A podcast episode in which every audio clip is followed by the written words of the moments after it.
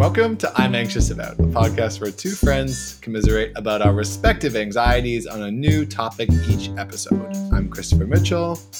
And I'm Allison Green, and today we are anxious about caffeine.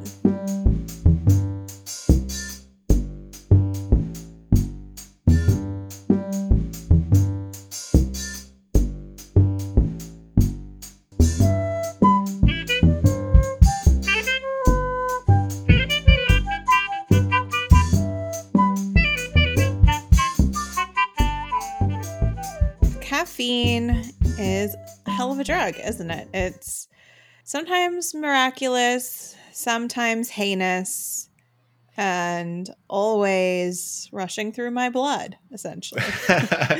yeah, I, yeah, I have a complicated relationship with caffeine. We broached this topic a little bit in I, I a 47 on energy levels, but we purposely didn't go into the depths of this so that we could save it for this episode. And um, I, will get into that complicated relationship, but I mean, it is a hell of a drug. I think that's that's worth mentioning. There's certain things that you kind of you know quote unquote grow up with where you're like, oh, I guess at a certain age you drink caffeine and then you have beer or whatever. Like there's certain things which are relatively sanctioned by society and those around you and you're like right. see that's an acceptable thing. But i remember trying you know coffee or caffeine for the first time and i was like oh this is like this can get pretty intense. Like this is and I, I of course loved it. I was like can i just like never be uncaffeinated again? Which is kind of it's funny to look back. I was thinking before we recorded earlier today i was thinking you know even if i had told chris from five years ago like you're not going to drink coffee anymore i'd be like I'd hit myself in the face and be like, snap out of it, man. Like, you're a coffee lover. But uh, yeah, I'll, I'll, dive into that a little bit more. But it's, you know, caffeine, the relationship that I, you can have with caffeine, I think uh, can be a beautiful one, but it's always a bit of a complicated one. It's uh, certainly something which most human beings are reliant upon in some way. I know I still am in the form of tea or what have you, but yeah, I, I think if without uh, stopping myself here, I'm going to end up going into a, a large tangent that will disrupt the way that we do intros. So, you know, I better back away. Back away. Well, Chris, on a scale of one to full body caffeine jitters, how are you doing today? Yeah, so full body caffeine jitters are the worst when you know you've overdone it. You you're kind of just like I feel like it's kind of like skydiving where you you knew it what it would be like in premise, but then when you're free falling, yeah. you're like, did I was I looking for this? This is aggressive. yeah. Do you ever have that sensation when you've had too much caffeine where it's like your brain and face feel dry? That happens to me sometimes where it's like when I've really overdone it, it feels like I've sucked all of the moisture out of my head.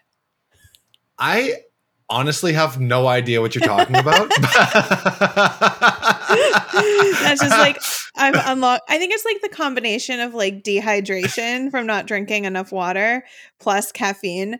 But if I'm feeling that sort of slight, I feel it right now actually, where like my nose and eyes feel kind of like slightly dryish. I do know the tingle, the like, the kind of like if I over caffeinate and I'm a little bit anxious as is, and like, you know, put in a little bit of neck soreness in there too or something like that, I can get a little bit of tingling going, but I don't yeah. feel like a human raisin. dried well, out. I frequently caffeinate to the point of raisindom. So if you're in our group, uh, we're anxious about on Facebook, let us know if you know what the fuck I'm talking about or if I'm just insane because I'm I'm actually really curious now if like raisin condition is part of caffeine consumption or if I'm just like really weird or both. You know, it's not it's not an either both. or paradigm, is it? we'll anyway. say though, this, I don't want to uh, totally disrupt that thought, but I will say, for the most part, when I've felt something which has felt like totally peculiar, uh, you want to be careful not to go to Dr. Google because that's a yeah. very dangerous road to go down. However, more likely than not, if you're experiencing it, somebody else has. It's just about finding that information. Right. Like sometimes if I'm like feeling something strange, they'll like reasonable move. I'm a big Redditor. I've mentioned this a million times. And there's like a subreddit called Ask Doctors. And like you can ask there and like sort of see how insane you are. But like sometimes I've posted something in Ask Doctors, which I'm like, I'm pretty sure I'm the only person who's ever experienced this. And like more often than not, someone who's like a mod or like certified in the chat will be like, yeah, that's like ridiculously common. Yeah. My point being, I'm sure somebody else has caffeinated to the point of them. Good. Yeah, but I would also say don't take a single anecdote to also be a diagnosis because I've gone through that rabbit hole where like I for a while was experiencing some chronic fatigue like symptoms and I was watching a show where a woman was talking about how it feels to have MS and she described the symptom that I have in my legs exactly and I you had a panic. I had a yeah, I had a, a, little while of panic and self diagnosis sure. and all that. So yeah. I'm just saying, yeah. like, do take everything health related with a grain of salt. The biggest grain of salt. Yeah. Yes. And doctors. Yeah, good. You know, multiple doctors too. Don't just, some doctors are like, not good. So, you know, it's always good to get a second opinion. Professionals are still people. It's always good yes. to remember that. Yeah. You know? Yeah. And sometimes, and it's not about like shopping around to find the answer you want. It's just like sometimes it's like, how wouldn't it help you to have a couple of opinions, you know? But right. Anyway, I, we're going so off topic. I was going to say, I didn't, I didn't even answer your question. I just talked yeah. about full body jitters. So to answer your question, how am I doing today? Uh, doing fine. I'm at this like critical juncture where things are starting to open back up and new opportunities are coming and I'm getting new emails in my inbox and new things to look forward to.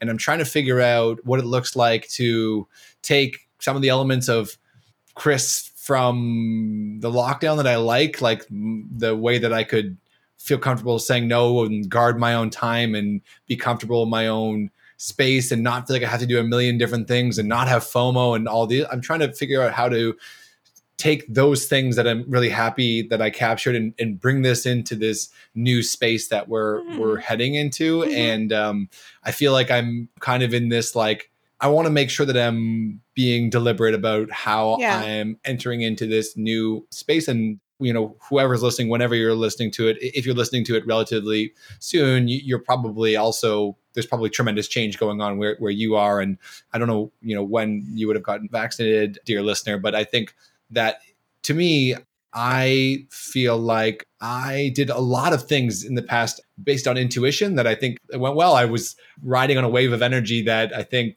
it was a good wave to ride, but I'm trying to be more conscious in the future of like figuring out what surfboard I'm going to use before I hop on the wave of energy, you know, just thinking a little bit more intentionally, if that makes sense. So that's where totally. I'm at right now. But if I have to give a number, maybe honestly probably like a three or maybe a four because I'm I'm a little stressed about trying to make sure that I don't enter back into frantic mode where like every day feels like I'm playing catch up on this horrible hamster wheel of life. And so that's what I'm working on right now. So nice.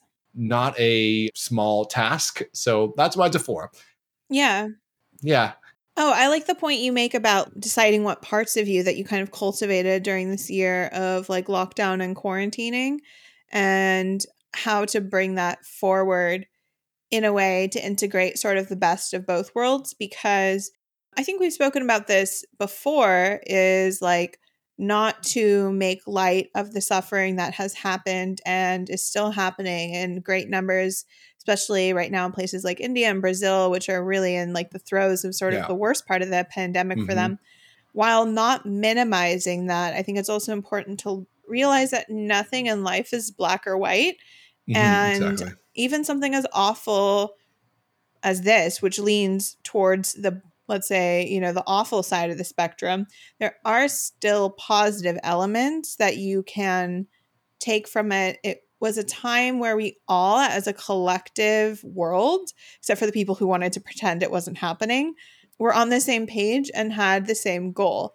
How often does that happen? Where like all seven to nine billion of us, I forget how many people actually exist in the world right now, but where let's say 70% of you know that 7 billion people or whatever are all kind of on the same page. They just want to keep themselves and their families mm-hmm. safe. That's what they want to do.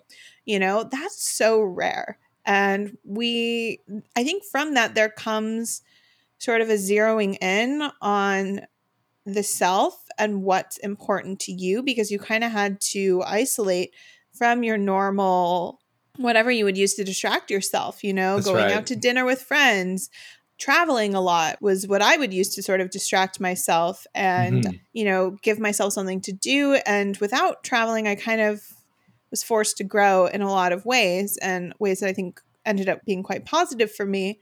But it was really slowing down, forced us to zero in on our identities, our priorities, and our likes and dislikes. And I think it also has given people with anxiety a lot of permission to be the people who they really are deep down without having to make excuses and justify and feel you know ashamed about their anxieties you know like Mhm.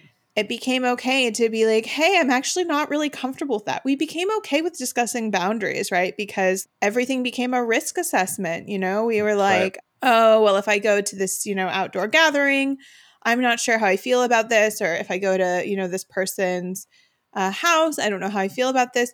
And it, it became okay to say no in a way where you, I mean, it was always okay to say no, but it became a lot more socially sanctioned to be cautious and hesitant. And I think, I hope that we carry that with us, where we're going to be more accepting and tolerant of people's different comfort levels and preferences and be willing to kind of meet more in the middle. Anyway, that was a really long tangent. No, no, no, not at all. I think we will.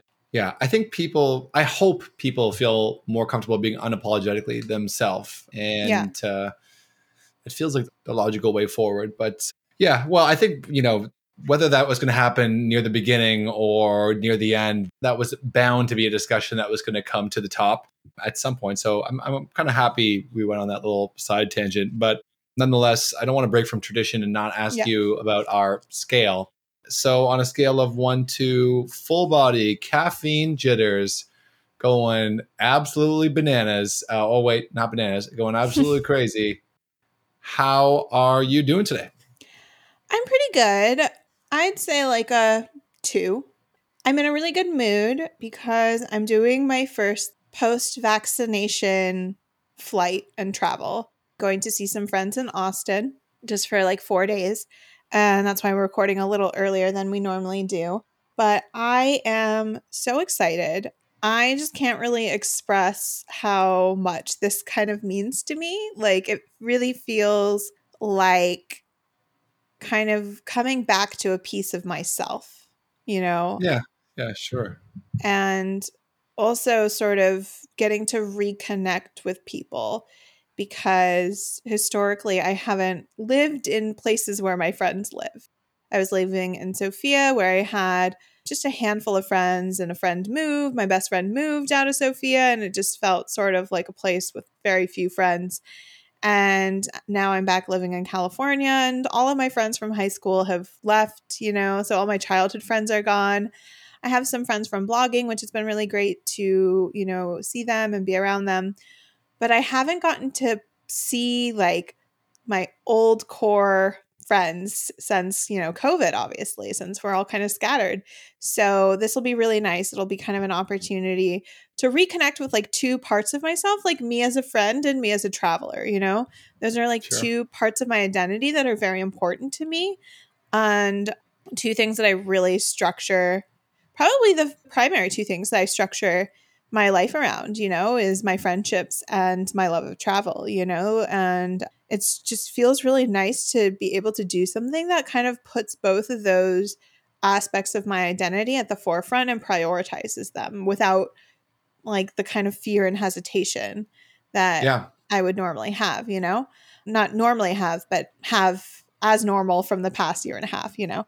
So I'm really excited for that. The only reason I'm a little anxious is I just didn't sleep really well and I tried to use caffeine to fix that and it didn't really work. You Mhm. know, and we can just start to kind of slide right into sure. the episode topic from here. But one point of my anxiety with caffeine is I think I kind of have this expectation for it to be a miracle drug and to solve all energy problems by itself alone, you know? And so this morning, I really struggled to wake up because I struggled to sleep last night. I was talking to Chris earlier about this where sometimes I'm sure some people with anxiety can relate to this. You get into sort of like a bit of like a manic self improvement mode. I was just like binge watching all these, you know, mindset videos and getting like really into, you know, like mindset coaching and like setting all these goals. I was like, yeah, I'm gonna like be on top of I'm the world. me. yeah, and then like yeah, I'm a new me, and then fall asleep at three thirty. You know, wake up at nine thirty and be like, no, I'm still me. What happened? I was gonna be the new me.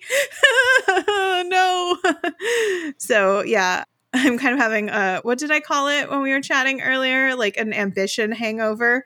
I'm kind of yeah, having a yeah. I'm having a bit of an ambition hangover where I was really excited last night, stayed up too late, woke up, felt awful, and have tried to use caffeine to course correct. And it's like not doing the miracle that I hoped it would do. It's just like doing what it historically does, which is slightly perk me up and make me not want to kill people. Um, yeah. So, yeah, double clicking on that notion of like caffeine as I think I mean, I still think of it this way. I was going to say I used to, but I still kind of think of it as like I kind of feel like I wake up and I'm the Tin Man, and then I have to go through like a number of like procedures to like I don't know, like stretch out a little bit, get some tea in me, check the news, take a vitamin D pill, and a couple other things. I'm just kind of like I feel like I'm 78 until I like do a few different things. Then I'm like, okay, like I kind of feel like myself again. And caffeine is definitely one of those things that I use to like I mean, I think it used to be to I used to use caffeine to like amplify the energy I already had. And and now in some ways it's like it's part of that ritual I have in the morning of like, you know, I make tea and like when that when I'm done a big cup of tea, that's like when I start to get into some of my tasks for the day and things. So it's become very routinized for me. But I also feel like if we're using that probably likely quite poor analogy or metaphor of like the tin man again i do feel like that kind of is like the oil it kind of like loosens me up mm-hmm. or whatever yeah i should probably get into just a like a brief history for no one who list like not like a really heavy history because i don't want everyone to end this episode all at once with my caffeine history but just i'll give a brief sort of synopsis of where i stood with caffeine so people can understand my caffeine journey because it kind of has been a caffeine journey but I, I love loved coffee still love coffee I just don't drink it. And I've drank it really consistently until probably 2017. I was drinking a lot of coffee. When I was teaching in Istanbul, I was drinking like an ungodly amount of coffee, like thermos in the morning, thermos in the afternoon. But that's what you need to get through teaching. And I won't back away from that. Never. But anyways, I noticed when I first moved back to Toronto in particular, or really just like towards the end of Istanbul time there, I was just like, the jitters were hitting me in a different way and i started to like to the point where when i got back to toronto i was like i think i probably like i'm just like i'm feeling too i'm feeling caffeinated without being caffeinated like i'm kind of waking up caffeinated kind of like that what we've talked about before where you wake up and you're kind of like already like you just go straight into like anxiety sort of and anyways i decided to take a break from caffeine in 2017 altogether i didn't drink caffeine for three months four months, something like that. And uh, it was kind of nice. I kind of normalized out of it. Uh, it was hard at the beginning, but basically, I was getting panic attacks from caffeine and uh, particularly coffee. I was able to introduce green tea and then black tea into my life again, and I that's kind of what I drink now. I drink loose leaf tea. That's like I know where it's sourced from. It's good stuff, and uh, and I drink that every morning. I kind of switch between green tea when I'm feeling a little bit like depleted, but I know that my tolerance for caffeine is going to be that high today. Maybe I'm already a little bit anxious. And I black tea is like the crutch when I'm like, I'm not feeling particularly anxious, but like my lord, I'm tired. Um, and that's kind of what I go for there. And the systems worked pretty well for me. I find cat like the one thing I really enjoy about the caffeine from tea is it, it doesn't come in like a quick shot that you need to replenish three hours later to avoid a crash with more coffee. With tea, it's kind of like you just kind of feel more perked up and you don't notice the down from it. And I think I've right. talked a bit about that. But when I am feeling like extra anxious, I'll kind of go with the herbal tea because I think people really, really underestimate like you can feel caffeinated from some herbal tea because of certain properties like mm-hmm. I am pretty sure like ginseng, like there's certain cleansing things like dandelion root and licorice mm-hmm. root and that kind of stuff.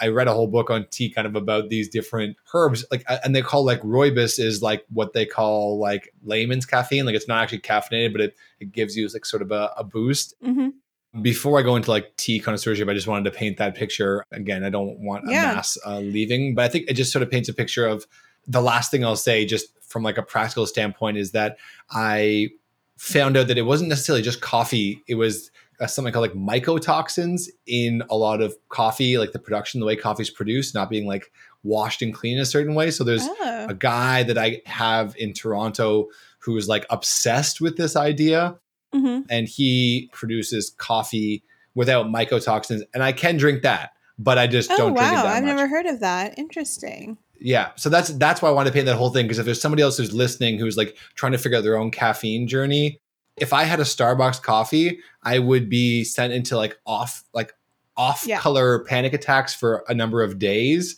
Yeah. but I could drink a couple of cups of this coffee, which he's like big about this idea of mycotoxin. So I'm putting that all out there. People can figure out where they fit on that spectrum. Well, I'm glad you brought this up actually, because I was going to talk about ginseng tea, because that's something that I really love. And I am a coffee fanatic. I've been drinking coffee since I was about 13 or 14. And I have probably spent maybe a grand total of three or four months of my life not drinking coffee on a daily basis Mhm. and the breaks that I took from coffee were only ever I had like one week where I just decided I should get off caffeine and that was awful. And the other times were because coffee was messing with my stomach because of anxiety. This is not scientific, this is just my own theory is I feel like anxiety produces a lot of stomach acid and when I would mm-hmm. add the acid from coffee into the mix, I would get like horrible stomach aches, horrible stomach cramps, just like feeling like nauseous and awful. So there are times where I've had to step back from coffee and lean heavily on tea, like black tea. And black tea to me does basically nothing. It's completely just a non option for me in the caffeination thing. It's just a beverage, you know, it really doesn't do much for me. Ginseng tea, however, is amazing. So Mhm. I drink this American ginseng tea. The brand I drink is called like Prince of Peace. I think it's a Chinese brand. It's a little expensive. It's like 30 bucks for 100 bags, but like it's amazing. It's really good. You know, and when you break that down into what that actually costs, it's what like 30 cents a tea bag. It's not that big a deal. But it, you know, Mhm. it's more expensive than your average, you know, black tea or whatever. But that's what I've started drinking in the afternoon. So I start my morning with coffee. If I really need a pick me up around noon, I'll have like one more shot of caffeine. And then if I need something around like three or four or five to kind of get myself through the rest of the night, I'll drink a cup of ginseng tea. And that won't give me the trouble sleeping that I have with caffeine. Now, I wouldn't drink Mhm. a cup of ginseng tea at like 10 p.m no. but like you know if i have it you know still several hours before i want to go to sleep but i just need like a little bit of a livening up without like worrying that i'm not going to be able to sleep it's amazing i really love it Yep. it's an adaptogen so if you have any sort of like adrenal fatigue or thyroid um, low thyroid function or just if things in your body are a little bit sluggish it can really help kind of normalize and neutralize those energy levels in a way that is different than caffeine and okay i want to get actually a little bit into the science of caffeine because Okay. i was researching this and i think it's really interesting so Can I say one quick thing before Yeah, I of course. I just wanted to confirm you, you are correct about the idea of coffee and caffeine to a certain extent disrupting stomach sort of stuff. I Mm-hmm. had like I guess when I first moved back from Istanbul, my stomach was in knots, partially because of anxiety, partially because of getting a whole new diet with processed foods and stuff like that. And basically I went to a like nutritionist or whatever, and they were like, while you are like dealing with stomach issues, like you absolutely should not drink coffee or caffeine. So I just Yeah. drank herbal tea for a long time. And then as far as like moving up to green tea was like kind of the step up from herbal to test how my stomach would go into it. And then I was able to move into like loose leaf black tea. And there's a difference, that, again, technical sort of stuff here, but there are different methods. Like your standard black tea, the mass produced stuff from Britain is harder on your stomach. It's produced with a method that doesn't really maintain the leaves. So black tea with leaves that are actually dried leaves are, are better for your stomach. And you're looking for oh, herbs Oh, nice. there. Like even like peppermint can be a natural energizer and, and give you focus. A million things you wouldn't necessarily think of that are um, really effective in that. So, anyways, I'll pass it back to you, but I did want to just confirm you are Mhm. right that like coffee can be a disruptor for your stomach and, and caffeine Right. as well if you're sensitive.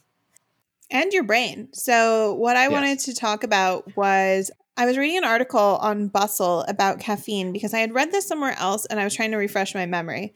So, this is I'm just going to read a quote from the article that explains a little bit of what happens when you drink caffeine. So, once caffeine gets into your bloodstream, it goes to receptors in your brain that usually host adenosine, a compound that builds up in you the longer that you're awake in order to tell you when to sleep. So this creates some faux energy because the caffeine replaces the adenosine in your system and thus stops your brain from knowing when to get tired and go to sleep. So basically, we have these little receptors in our brain that would just build up naturally over the course of the day to be like, okay, time to go to bed now so that we don't stay up and, you know, be meth heads minus the meth. So what happens when you drink a lot of caffeine, it just basically like blocks the Receptors. adenosine receptors essentially. It's like a similar concept it seems like with like serotonin, you know, with antidepressants and all that. So what happens actually with your brain is it gets confused is like, "Hey, why are these like adenosine receptors that like I built, you know, for a reason, like they're not getting the input that I wanted, right? Like something's going wrong." So your brain makes more adenosine receptors.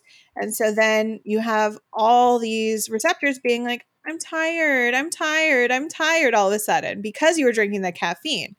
And so basically, you kind of create a feedback loop where like coffee doesn't actually bring you to this heightened state. It just brings you back to normal. And the tired Hmm. that you feel as an individual who consumes coffee is greater than so pre coffee you experiences more tiredness than a no coffee human being experiences tiredness if that Yeah. makes sense so, So- basically the whole point of this is that a lot of what people think of as a like a caffeine boost is actually something that researchers call withdrawal reversal.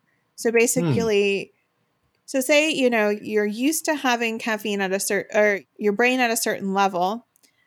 When you become a chronic caffeine drinker, your energy levels go down as your baseline, right?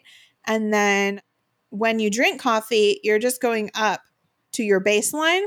You're not necessarily going much above it. You're just going back to that baseline that people who don't drink caffeine are at. That blew my mind. I was like, no, I'm not ready to accept this. Well, that's that explains the like the what I was talking about before with the afternoon coffee with teaching or whatever. Like I would get the coffee in the morning to like normalize, and then get Yeah. tired by lunch, and then the the coffee like the coffee after lunch was like to get you through the afternoon, and then you like pass out on the like.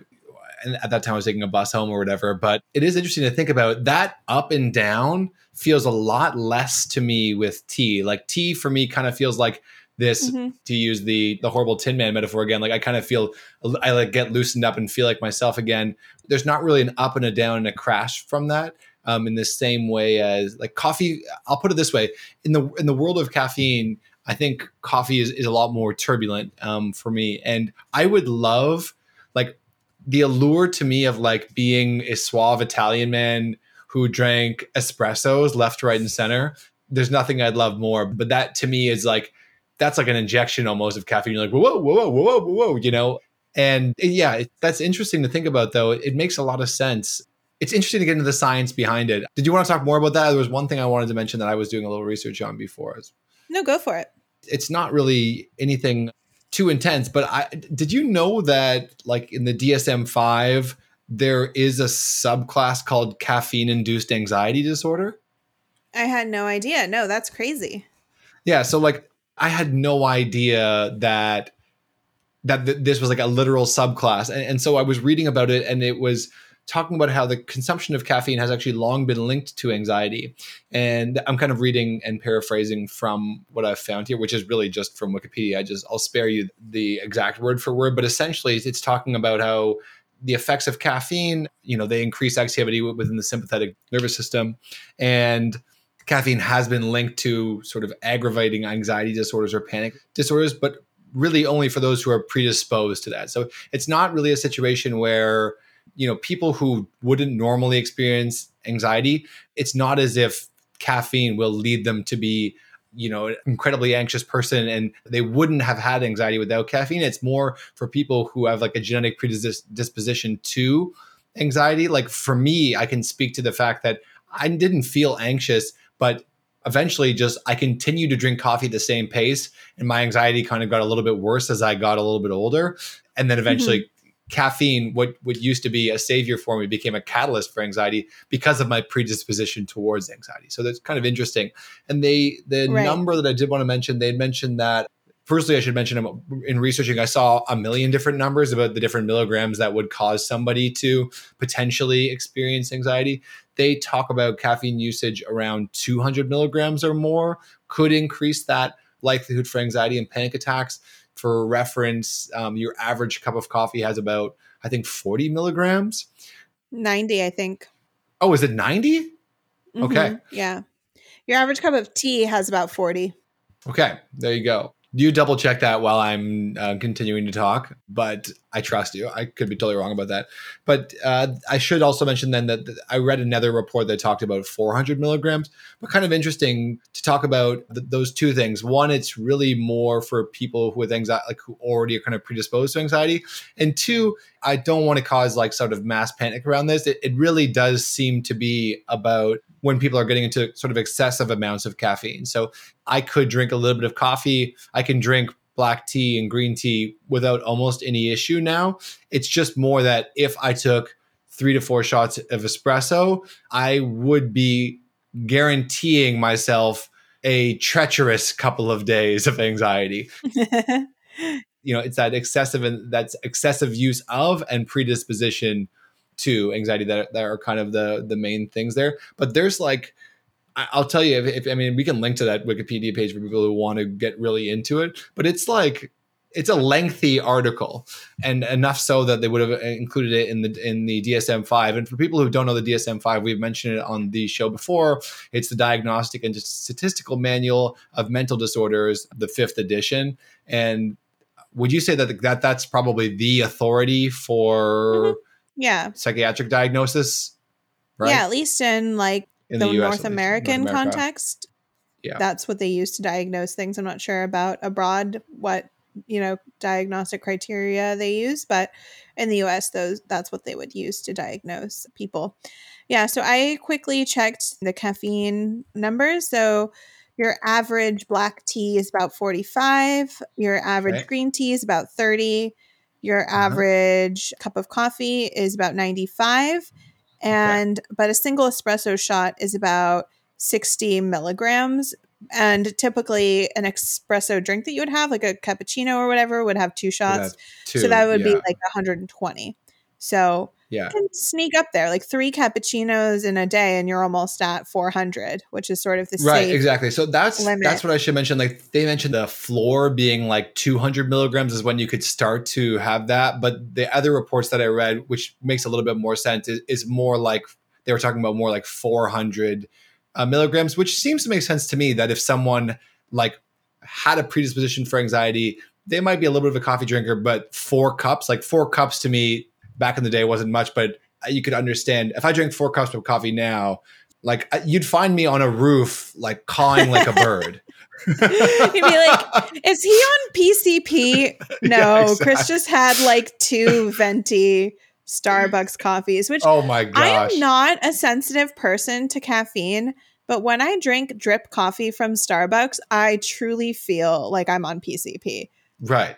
I'm using that explanation very, uh, that metaphor or whatever, very loosely as someone who's never taken PCP. I think it's yeah. probably a little more intense than a Starbucks coffee, but not by not by much because that shit is wild. And I'm someone who will regularly drink maybe three to four shots of espresso in a day.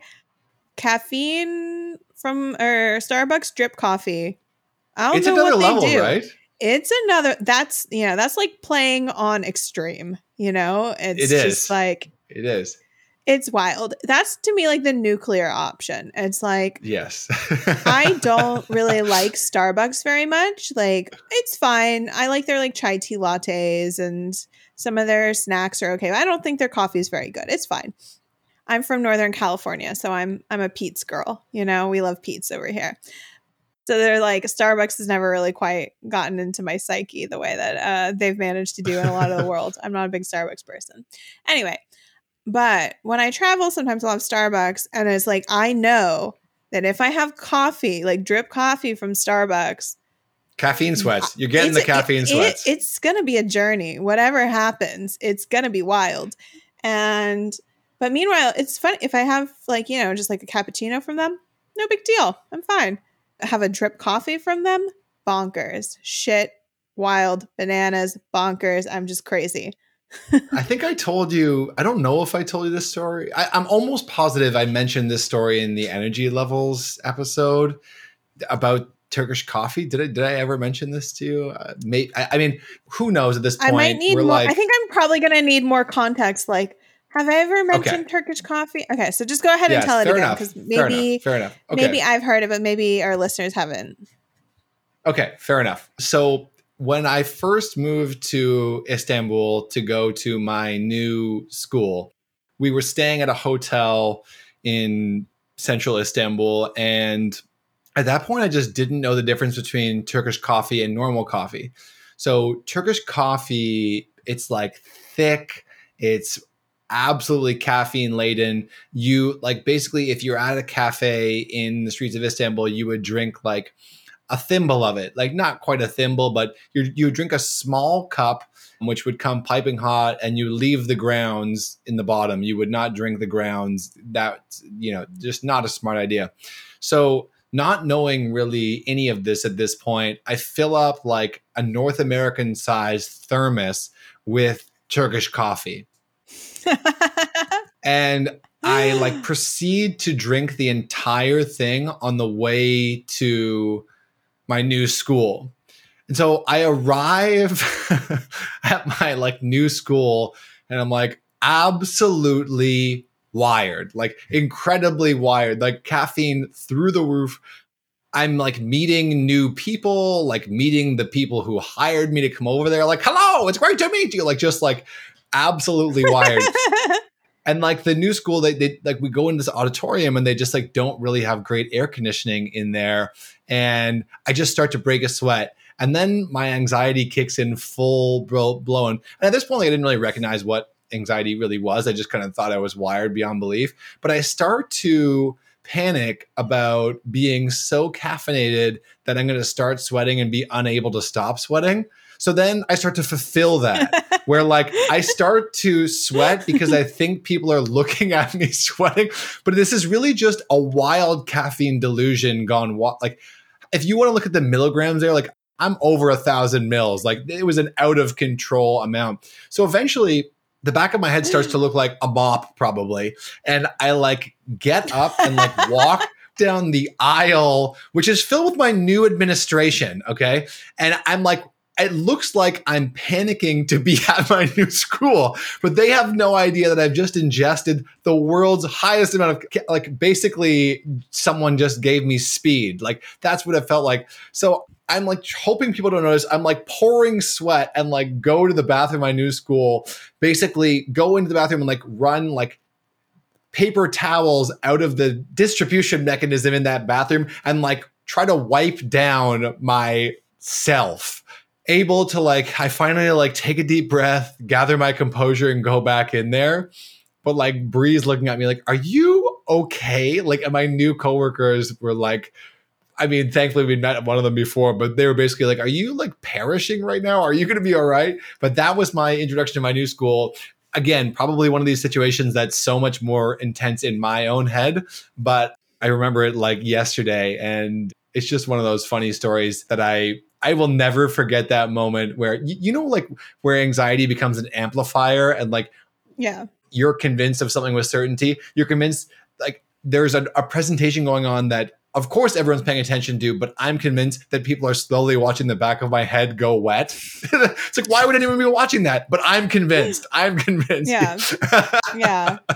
Oh man, that's wild. I too have a slightly less intense Turkish coffee story where I was visiting the East Coast from the West Coast for the first time, looking at schools because uh, I was planning on going to school out in New York. And I was feeling a little tired and after dinner, you know, they're like, we went to a Turkish restaurant. And after dinner, they're like, oh, would you like, you know, a cup of coffee or something? And I was like, yeah, actually, that sounds nice. I think I'm so tired that like it's not going to do much to me. So that was a mistake. And hours later, my dad and I are stuck in like the world's tiniest hotel room. Like, you know, New York hotels are freaking bonkers. So we paid like $300 for a room that was like the size of a prison cell with a toilet you had to like step over and straddle to access the shower. It was a very New York experience because we booked kind of late. So we didn't have very many options and we like had this you know, my dad was like passed out asleep on the other you know, the other side of the room and I was like so anxious and jittery. I was like, I will explode and die if I don't walk around right now. and so I just paced around the hotel until three in the morning, just like feeling like a maniac. And then finally came back to bed and eventually was able to fall asleep at like three in the morning. But yeah, it was wild. Yeah, the Turks may not be big drinkers, but they, on the average Turkish person, drinks 10 cups of tea per day. Right. And then plus a little bit of Turkish coffee here and there as well. So it's a well caffeinated. I was no longer confused about how they could rally behind different movements in such a heartbeat. I was like, they're so caffeinated, they're ready to yeah. go. Well, the no fans, wonder they can stadiums, make rugs so fast too. Like they can. Man. Like, oh yeah, rug done. Next. Oh, hand painted tile next. that's right. That's right. Like I often wondered, I went to football matches there and I often wondered, I was like, I mean, like in North America, like the most rowdy fans are the ones that happen to be the drunkest. They're like, woo, go Maple Leafs, you know, like, uh, but there it's just like, it's a caffeinated intensity. So anyways, yeah, I'm happy we shared those tales, but uh, I guess that would be the surgeon's general warning. Be- beware of Turkish coffee. It has, uh, but actually, you know, to turn it into a tangible point and not just make it a, a giant tirade, I think it's worth thinking about different caffeinated beverages under different lenses, right? Like understanding what you're actually ingesting is, is super helpful because I'm mm-hmm. able, to, if I know that I'm really sensitive that day, I'll just go, I'll do like a cleansing green tea with pomegranate or something like that, or or ginseng, you know, green tea with ginseng or something like that, or you know, something which just isn't going to be really, really hyper intense and understanding the different beverages and the different caffeinated effects you're going to have, it's really helpful because you might accidentally drink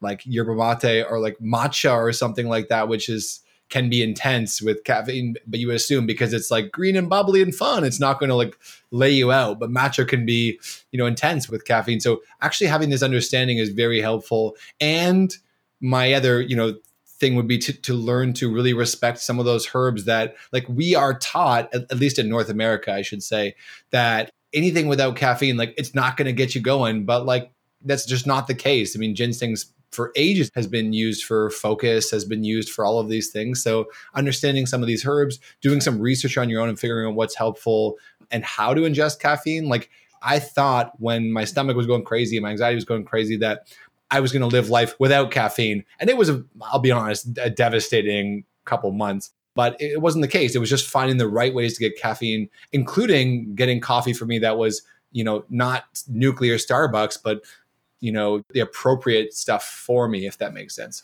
Right. And I think just to continue a point on like the herbs and herbal medicine and stuff, I think a lot of the time, in western society because of just like the impact of like the pharmaceutical industry and the great marketing job they've done we've kind of forgotten that plants can be extremely medicinal and extremely mm-hmm. powerful and caffeine being one such example of an extremely medicinal and complicated and interesting plant you know but aspirin that's literally just willow bark. That's just the salicylic acid that comes from that, just literally comes from a tree's bark. You know what mm-hmm. I mean? Mm-hmm. And like we've gotten really good at like really kind of just like separating that and being like, no, no, this is medicine. Mhm, But a lot of that stuff is also medicine and has been used as medicine by indigenous peoples and by, you know, Chinese culture and Asian cultures have really have such an expansive view of medicine and plants in their role of medicine. And, you know, we're finding out so much about all sorts of different things that the Western world classifies as like drugs and recreational drugs. But, you know, there's so, so, so much research about how incredible different cannabinoids can be, THC as well as CBD and CBNs. And also, Guarana and stuff like that as well. Like Mhm. there's a ton of different things. Sorry, Yeah. continue, but yeah. Yeah, yeah, and there's a really good soda in Brazil that's made uh, what called guarana that I think has is just filled with that and it makes you a little Yeah. flaky, Yeah. but it's really good. Apparently parsley, stuff like that too. Like it's Really? things. Yeah. wow, I didn't know parsley. Also, you know, we're learning more about the potential impacts of like micro doses of psychedelic mushrooms combined with talk therapy, how that could potentially be incredibly Psilocybin, right? useful. Psilocybin, yeah. So all this is to say, I'm not really landing on any particular side of the debate. You know, I've had Mhm. good and bad experiences on all sides of the equation with both Western medicine, with what, you know, the North American political context would classify as drugs, you know, and I'm just here to say that that's all kind of made up categories when a lot of these things are just literally plants. You know what I mean? And it's just like we're just putting things like we're putting medicine, herbs, and drugs into de- like totally different categories when like that is not the factual reality. That is just how we as a society has classified things. And I think it's just interesting to kind of question the categories that we've been served and wonder whose interests are they protecting. You know what I mean? Like Yeah. the pharmaceutical industry. I'm going to get a little California for a second, but the pharmaceutical industry has spent so much money on ensuring that marijuana stays criminalized because it's such a potential cure all for a lot of things. It's cheaper to grow. It's easier. It's you can't patent it because it's a plant, you know. So pharmaceutical industries have spent a lot of money ma- making sure marijuana stays illegal and criminalized. And I think you have to be very careful with THC if you're a person with anxiety. I know that I'm extremely susceptible to it and have to really moderate the amount that I take and really which is why I think that legalization is so great because I'm actually able to control how much I consume. You know what I mean? It's like when I was a kid and just, you know, smoking whatever weed I could get my hands on, it was like, who knows? You know, it's like I could be having five milligrams, I could be having a hundred, who knows? But now I can just buy gummies with a predetermined amount and choose exactly how much I want to consume for the effects. And if I ever have too much, I can be like, oh, I didn't like how that makes me feel. So next time I can have that much. It's not, you can't do that when you're just smoking. Be like, well, I'm only going to inhale for three tenths of a second next time, you know? That's right.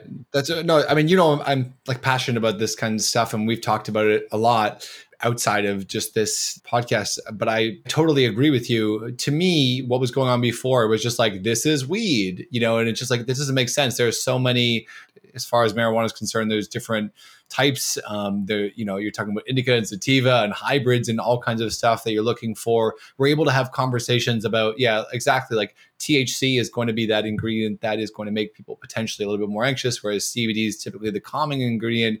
CBD is known to um, be extremely helpful for calming people down. It's great for body, for relaxation, for I think inflammation to some extent as well. I think what was going on Mhm. before was very was wild westy to the point of being like to me it's the Yeah. exact equivalent of like people were like, "Hey, try some alcohol." And it's just like you have no idea if it's 40% or it's 40% alcohol or it's a beer that's 5%. That's kind of the same thing that was going on where it's like here there is weed smoking. It doesn't doesn't make sense not to provide the public with that information to make educated decisions on those sorts of things. And um, I know plenty of people like the stereotype of the like degenerate weed smoker who's on the couch permanently doesn't quite make sense. I mean, a lot of the people I know who, who recreationally use cannabis are like they're literally using CBD because they're trying to wean off of potentially like I'm not, like not necessarily opioids, but things which are bringing them down. They become reliant on medication to sort of knock them out in some respect, even sleeping pills, whatever. I've had friends who have used CBD to to help with their sleep as opposed to relying on a medication. Mm-hmm. And, and who who could argue that something like something natural? I think we can all argue is, is going to be able to trump uh, something that's made in a pharmaceutical facility. I think the point you made was so valid about understanding that like these pharmaceuticals are all really just coming from the traditional herbal medicine that, that that's been formalized and packaged and marketed and so you know it just just an interesting side tangent to bring up i think you know mm-hmm. I, I, mm-hmm. didn't expect to go to all these I'm different not, places with caffeine but yeah i know yeah go ahead i just want to add the caveat like i'm not anti pharmaceuticals like pharmaceuticals yeah, yeah. have no no no completely no. changed my life and given me the ability to function at a level that i wouldn't yes. have i'm very grateful for, but I am also very wary. I separate pharmaceuticals and big pharma, big pharma being like the industry that's like for pharmaceuticals at all cost and potentially against human health in pursuit of profit versus pharmaceuticals as a concept which can be extremely helpful. So I just wanted to quickly make that distinction because I don't want to seem like I'm going on a tirade against things like medicine. I think medicine is good. yeah, I know. I, I, think that's a really important point to make because it, it, can be easy to go off the chain yeah. here and, and be like and be like and join it. Yeah, we've joked before about starting the commune. Be like, come join us. We're you know like we have lots of willow root and like we'll be fine. Um, it's definitely not that case. I too, you know, I'm relying on. There's some medication like my I take a medication for my stomach when I needed that. I you know would not be able to uh, function the same way without. I'm extremely grateful for modern medicine. Of course, you know, to go full circle, how we, things we started to talk about at the beginning. I mean, uh, the vaccines and so forth, right? Like, how grateful do we have to be for that? I think uh, yeah, it's important to that we shout from the rooftops that we are not anti-medicine, and it, with anxiety too. I think I, I don't think either of us is anti-medicine. I think we're both pro whatever works well for you, and it's just about right. understanding what that looks like for you. And mostly, I think most episodes, this one in particular, is sort of like we are on different sides of a spectrum uh, in some regard, and it's like we both have figured out oh, something that works well for us and people can listen along and figure out what works well for them ultimately you know it's like I listen to a lot of podcasts about stocks and finance and stuff like that, which gets me excited like caffeine sometimes. And the end of the episode, they'll often finish with like, "We are not advising you to go out and buy stocks." And I think it's the same thing with this podcast, right? It's like it's not like we're telling everyone to start to freebase ginseng or something like that. I think it's just like you figure out what works for you. Although, I mean, I, I really would underline like ginseng is the gold standard of herbal medicine that's great for you. So to it's explore really that. Nice. I mean, yeah. yeah, research it, make sure it's right for you. Yeah. I'm not saying don't but do it. I'm not saying do it, but I'm saying do it. yeah. For me, it's been really great. It's been something that has really helped fill the void of like the 3 p.m. cup of coffee that my body deeply craves, but is so bad for my there sleep. Because that, I think, just to wrap that up, that I think is another place that we didn't touch on.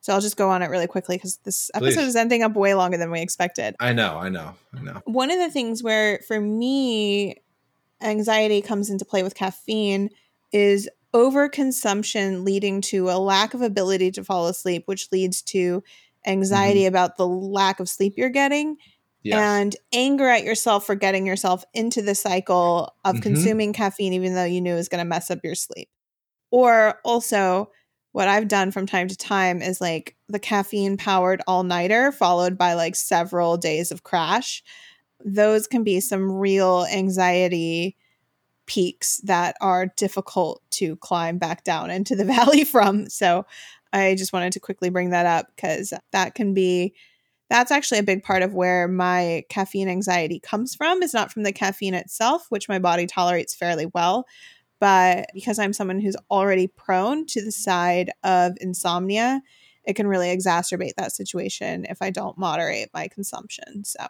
yeah. Yeah and that's that's a good point too. That's just something I, am the exact same way. Um, sometimes i'll need a little bit of tea or even sometimes coffee in the afternoon or what have you. I just figured out what that breaking point was for me. And it's really just after 4 p.m., I'm playing with dangerous territory. Same. Before 4 p.m., I'm pretty good. So I would encourage people, kind of like with this whole episode, to figure out what works for them. Yeah, figure out figure your out time your period. Is. Yeah. And I'm going to talk about this a lot in the falling asleep episode, but there are a few places I hate more uh, and by the way, I'm talking about uh, for for reference. Alice and I are planning on to do an episode on falling asleep. We just can't bear it yet because we're worried about the effects it will have on insomnia. That place that, that I hate that place where you're like you've over caffeinated, you went for it anyways, and you can't really do anything else. So you know you need to go to bed, but you like lie in bed endlessly. It takes hours, and you're like it's just a horrible ride. I have strategies for that too, with like ways that I focus on rest, etc., which I'll talk about in the falling asleep episode. But um, when we can avoid that place, uh, let us let us avoid that yeah. place because it's not a you know that's not a fun place to be where you and like the other thing too is like you never want to put yourself in a position where you can we do enough blaming of ourselves when it's not warranted. In that case, it kind of is warranted. Like you don't want to give yourself that, like, oh, past Allison, you failed me. You knew this would happen. Right. yeah. Right. Right. Exactly. Oh wow. Well, this got long. This got pretty yeah. long and, and hefty. I mean, we had a couple tangents in there, but I think they were all useful. It was related. Yeah, it was, yeah. it was related. I didn't expect to get so I didn't know we had the medical chops to even talk about this. I mean, it seems like we both, we don't. We, no, we don't. I mean, we, we, we don't. like for, for, the record, we don't have the medical chops. I guess I didn't. I didn't know we had the medical chops to seem like we had the medical chops potentially. Right. So right. yeah, you didn't know we were good at pretending to be doctors. This is it. Well, uh, you know what? Like all of our episodes, they are based heavily on experience. We've drawn some some learned lessons from it, and people can sort of disseminate those lessons for their own enjoyment, perhaps benefit, hopefully benefit. But you know, we are not coming out here with like Hammurabi's codes put into the stone here, etched in as law. Uh, you do what do you know you do well for yourself. I don't know why that reference came to my mind there, but right. I think it's been over. Yeah, I don't understand the reference, but I'm just gonna move on. All right. I, I was going to elaborate so, on it, Chris, but let, let's move on. Let's move on. yeah. Well, do you have anything that you're patting yourself on the back for this past week to sum up our episode today? So, Yes, yes, I do. You know what? I'm I'm just gonna go off the cuff a little bit. I had one that I was gonna say, but I, I'm you know what? Honestly, there's a task I've been putting off forever, and it was largely like I don't want to get too deep in logging stuff, but I'm redesigning a site that I founded like four years ago, and I just haven't gotten around to it, and I finally got around to doing that. I often think about tasks like that as like there are often tasks which we put off for so long that there's like an enormous buildup of kind of almost like water behind it. That if you can get that task out of the way, a waterfall can kind of instantly appear as far as the way that we can move forward with things. So like I, I think in a, in a lot of ways, this last task of redesigning things and getting to that place was kind of like a dam that was affecting the progress of, of all of behind that. And I feel like I'm finally getting to the place where I'm actually I'm attacking this dam and opening it back up and, and kind of getting the flow of water going again. And I, I think, you know, the reason I mentioned that is because I think I can be prone to do that. Something has a big buildup, I ignore it, I ignore it, ignore it. And then it's almost like once you do it, you're like, why didn't I do this like two years ago or whatever it is? So I'm excited to actually be tackling that just for the sake of not being weird, I am going to mention what Hammurabi's code is. It was a code of laws that it was something like 250 or 300 rules that were etched into stone and for an ancient civilization. They found this big stone and it was it was all about like transactions and trade and stuff like that as far as i know. Someone who's a big history buff will probably correct me more but i just felt like i had to go back to that to not seem like i'd lost my mind. Okay. so that's where i'm going with that Otherwise, you were going to be anxious about Hammurabi's code next week, and then exactly we'd 100%. lose all of our listeners. So you just had that to get right. that out there and exercise That's right, that. 100%. Okay, I get but it. let's focus more on the fact that I finally tackled a task which was acting like a dam for progress, generally speaking, in that whole sort of area of my life. Nice. That's great. Okay. Well, I'm trying to think of what I'm patting myself on the back for. You learned about Hammurabi's code. Yeah, sure. Perfect. Done. Bye. Um, See you guys. yeah, I think I've, I guess I just kind of want to celebrate something not specific, but just like cumulative. I'm just kind of realizing like I've been in therapy for over six months. I've been doing some mindset coaching for over six months. and just kind of reaching some milestones with that realizing a lot of like my negative self talk and interrupting that, working on reframing all of my negative thoughts and trying to move to more neutral or positive territory. And, you know, I, it's interesting for a lot of my life, I kind of have identified as like a misanthrope who hates people and is grumpy and that was sort of like my armor and my self identity right? It's like uh-huh. well i already hate people so if you hate me it's fine because i already hate you. You know it was kind of like a weird like sure. it was almost like an armor against people pleasing in a way. I don't really know how to describe it but no, it makes sense. I'm realizing that that was kind of an optional identity that i took on like a self-protective thing and maybe like I'm just kind of working on like undoing a lot of the assumptions that I made about myself, questioning whether or not they're helpful and just kind of trying to like I don't know, just like move forward and understanding who I am and what has value to me and what kind of person I am and what I'm interested in and just not really taking previous self story as fact because a lot of it is just like we tell ourselves certain stories to benefit ourselves essentially to make sense of the chaos that is life and mm-hmm. make sense of traumas and histories and regrets and actions and it all comes into you know a story and we can kind of choose to rewrite and work on parts of that story that aren't really getting us where we need to be so just to bring that into why i'm talking about it today is when I was I was kind of going over some of my financial stuff for last year and I was able to reframe a thought that was very negative to a thought that was like very positive and the numbers were the same essentially yeah. but the story that I was making was very different you know it's sort of like and I just I, am kind of having a sense of deja vu. I may have talked about this in the previous wrap up. Sometimes I get a little confused about when we record, and because I do so many Zoom calls. No, it's okay. I mean, firstly, we record bi weekly now, but whether or not you spoke about it before, you certainly didn't touch in depth about the idea of sort of reaching those milestones. You didn't talk in depth about reframing the the story. I, you mentioned like sort of looking at gathering stuff for taxes and all that kind of stuff, but I, you I don't think you had gotten to the point yet where you had reframed the number to be right. mean something more to you. That's I mean, uh, right. Someone else can correct me if I'm wrong, but that's kind of what I recall from it. But I totally also right. understand that because I the two week bi-weekly recording is a little bit more difficult. But yeah, all that to say, what you just said was both meaningful and primarily, yeah, you know, you had mentioned that before primarily new information, which is good. Yes, okay. Exactly. Well, anyway, yeah, just instead of focusing on like a loss, which is what I had done before, being like, oh, in 2019, I made this, in 2020, I made this. I was like, oh, in 2020, I made this, and in 2021, I made this, you know, because obviously the global circumstance of 2020 was not super conducive to travel. So 2020, not the best numbers. Not the best. But rather than like comparing it to past me and beating myself up, I compared it to present me and was like, wow, look how much I've grown.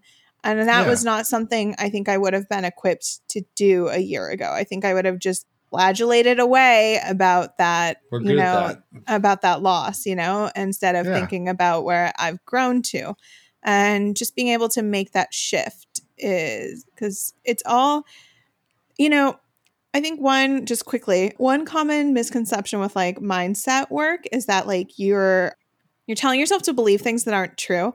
You know, sort of like with like vision boards and like manifestation sure. and like the secret and stuff. Like yeah, I don't believe yeah, in yeah. any of that, but I think there is a way that we can kind of identify these cognitive biases that we have and work to provide our brains alternative evidence because we can really interpret most things either way if we're looking at something that we perceive as binary. We can actually probably shift things because our brains are only one way because of a specific bias we already have. And I think we can kind of learn to see things from different biases and different perspectives that are just as equally true, but our brain was just focused on a particular story of ourselves, if that makes sense. Yeah.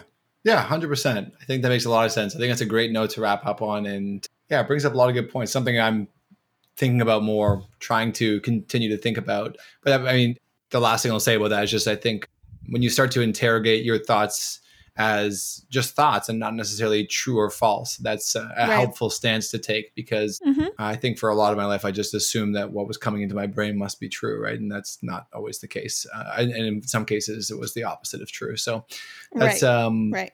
plenty of work to be done. And I also think for all listeners, whatever age you are, I mean, this is not like something where uh, something I like when I was a kid growing up, I kind of assumed that you reach this age where you're like, and then you're fully formed, like you are a fully formed human being. Yeah. And that just never happens. So there's always room to grow. I fully expect to continue to be learning and growing and understanding myself for, uh, you know, for as long as I live, for every every day, I, I expect mm-hmm. to to be doing that work. You know, always a work in progress, but that's that's okay. That's not. I don't think that that's a negative thing anymore. I'm, I'm fine. I'm happy with that right. because it's you can think of work in progress as like I'll never be fully formed, or you can always think of it. You can think of it as sort of uh, in, the, in, the, growth mindset idea that you're you're right. always trying to improve and, and refine and get a little bit, you know, hopefully a little bit less anxious and just kind of a better version yeah. of yourself every day.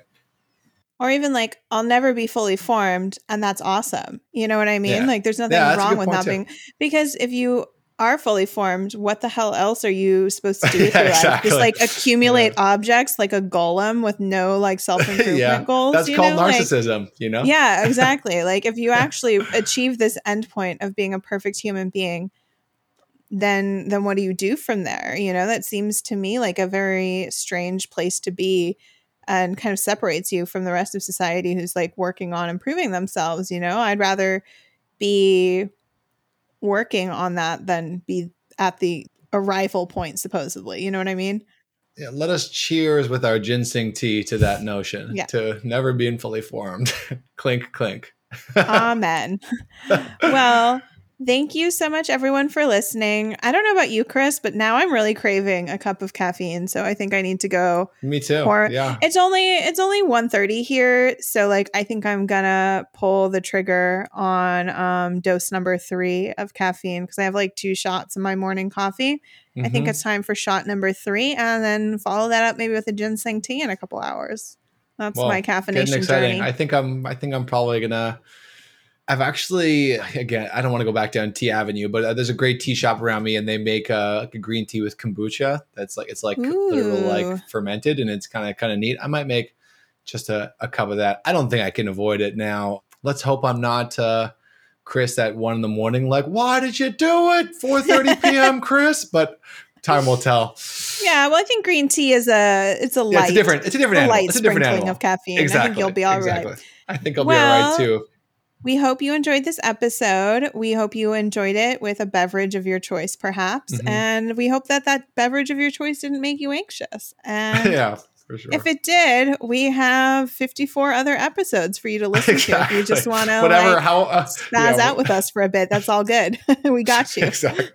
Exactly. Yeah. Thanks so much for listening, everyone. I hope you enjoyed this one. I enjoyed recording. I think it was fun. Yeah, this was fun. It uh, went different avenues than I expected, but it was fun. Exactly. I like different All avenues. Right. They're always good. Take care, everybody. All the best, and we'll catch you soon. Great. Thank you. Have a good week.